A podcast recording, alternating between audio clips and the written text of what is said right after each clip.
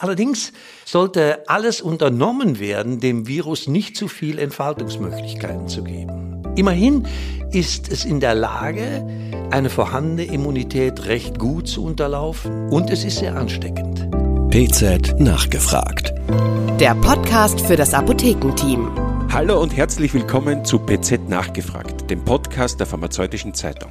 Mein Name ist Manfred Schubert-Zillerwetz, ich bin Mitglied der Chefredaktion der Pharmazeutischen Zeitung und unterhalte mich mit Theo Dingermann, Senior Editor bei der PZ. Hallo Theo. Hallo Manfred. Lieber Theo, mit XBB 1.5 ist eine neue Omikron-Variante in den Fokus gerückt, die bemerkenswerte Eigenschaften hat. Zu diesen Eigenschaften zählt vor allem, dass sich diese Variante gerade im Nordosten der USA und im Vereinigten Königreich so stark verbreitet, dass Experten davon ausgehen, dass sie dominant werden könnte. Für Deutschland gibt es in dieser Hinsicht noch keine Warnungen, aber wenn sich die Verbreitung in Amerika und England weiter so entwickelt, kann man davon ausgehen, dass diese Variante auch hier ankommen wird. Daher wollen wir uns heute schlau machen, was man zu XBB 1.5 weiß und was noch nicht bekannt, aber wichtig ist, um sich ein umfassendes Bild zu machen und für einen eventuellen Ernstfall vorbereitet zu sein. Einsteigen in das Thema möchte ich mit einer ganz prinzipiellen Frage. Was sagt uns eigentlich der komische Name oder seltsame Name XBB 1.5? Ja, mit diesem Namen wird zum Ausdruck gebracht, dass es sich bei dieser Variante um ein rekombinantes Virus handelt. Das heißt, um ein Virus, das genetische Informationen von zwei Varianten enthält.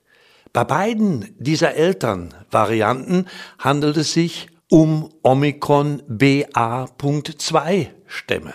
Das heißt, erstens, dass XBB 1.5 zur Klade der Omikron-Varianten gehört und dass es zum Zweiten sich um einen BA.2 Nachkommen handelt, der durch einen Austausch von genetischem Material aus zwei Viren entstanden ist.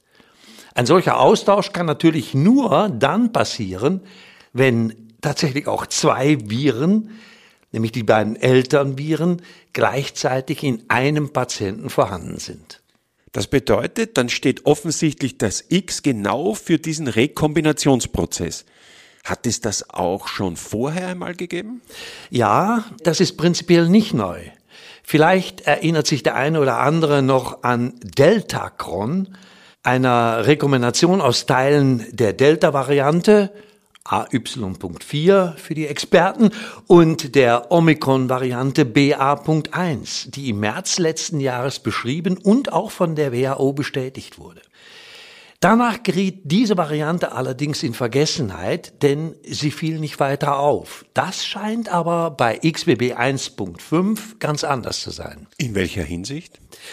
Nun, XBB 1.5 hat mindestens zwei bemerkenswerte Eigenschaften, die auch erklären, warum sie sich gerade anschickt, in bestimmten Regionen dieser Welt dominant zu werden. Erstens handelt es sich um eine potente Immunfluchtvariante. Und zweitens ist diese Variante besonders infektiös. Ja, und kann man das erklären? Das kann man tatsächlich erklären. Man versteht das recht gut, worauf diese Eigenschaften beruhen. Und dazu muss ich ein klein wenig ausholen. So muss man wissen, dass XBB 1.5 ein Nachkomme von XBB 1 ist und XBB 1 stammt wiederum von der Variante XBB ab. Das heißt, XBB 1.5 ist also quasi die Enkelin von XBB. Die großelterlichen und elterlichen XBB und XBB1 Varianten waren bereits bemerkenswert, weil sie erhebliche Immunfluchteigenschaften aufwiesen. Allerdings waren XBB und XBB1 nicht so infektiös wie XBB 1.5. Nun, für beide Eigenschaften, also Immunflucht plus Infektiosität, ist vor allem eine Position in der Rezeptorbindedomäne, also der RBD-Domäne des Spike-Proteins von besonderer Bedeutung. Dies ist die Position 486. In XBB bzw. XBB1 wurde die dort ursprünglich vorhandene Aminosäure Phenylalanin die im Ein-Letter-Code als F abgekürzt wird, durch die Aminosäure Serin, also S, ersetzt. Es handelt sich also um eine F486 S-Mutation. Diese Mutation ist für das Virus wichtig, um einer etablierten Immunität und der Wirksamkeit praktisch aller zugelassener molekularer Antikörper zu entkommen.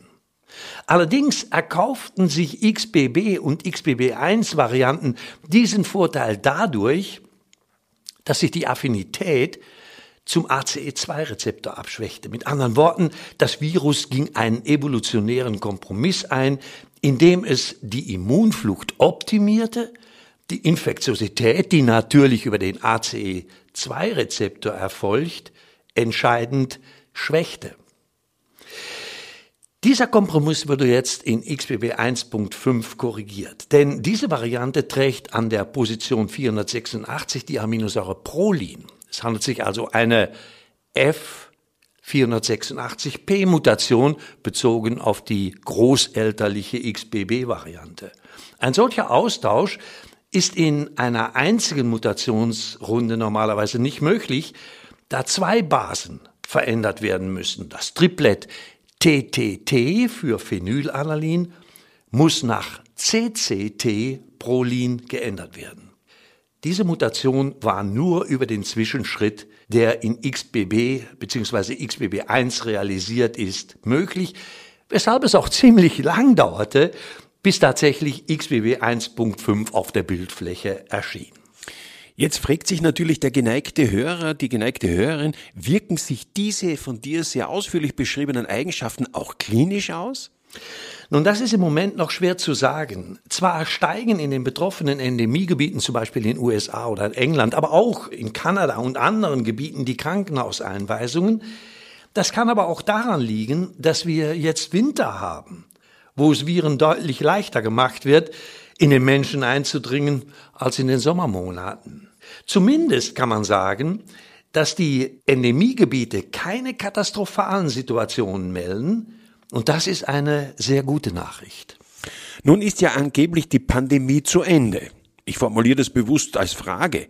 Meinst du, dass das so bleibt oder muss damit gerechnet werden, dass die XBB.1.5 die Entwicklung noch einmal umwerfen könnte? Also ich halte das nicht für sehr wahrscheinlich, muss ich sagen, aber da begebe ich mich auf die Ebene des Kaffeesatzlesens. Allerdings sollte alles unternommen werden, dem Virus nicht zu viel Entfaltungsmöglichkeiten zu geben. Immerhin ist es in der Lage, eine vorhandene Immunität recht gut zu unterlaufen. Und es ist sehr ansteckend. Daher sollten, wie wir das auch schon in der letzten Woche betont haben, Masken getragen und große Menschenmengen gemieden werden. Neben dem Thema Masken fragt man sich natürlich, wie sieht es denn mit dem Impfschutz aus? Wirken die Impfungen noch, trotz der Immunfluchteigenschaften von XBB 1.5? Nun, in jedem Fall ist es natürlich extrem wichtig, ein komplettes Impfschema nachweisen zu können. Dazu gehören nicht nur die beiden Impfungen der Grundimmunisierung, sondern auch eine dritte Impfung, eine erste Boosterimpfung gewissermaßen. Allerdings ist das alles nicht optimal und heute geht man davon aus, dass auch ein Booster, ein zusätzlicher, eine zusätzliche Auffrischimpfung mit dem bivalenten Impfstoff durchgeführt werden sollte. Denn schließlich handelt es sich um eine potente Immunfluchtvariante, die, und das kann man auch sehr gut demonstrieren, nämlich wenn man Seren Patienten oder Probanden nimmt, die tatsächlich geboostert sind, auch mit dem bivalenten Impfstoff, und dann diese Seren testet gegen alle möglichen Varianten, dann muss man sagen, schneiden die XBB-Varianten und vor allem auch die XBB 1.5-Variante am schlechtesten ab. Aber sie reagieren noch. Die Seren schützen noch.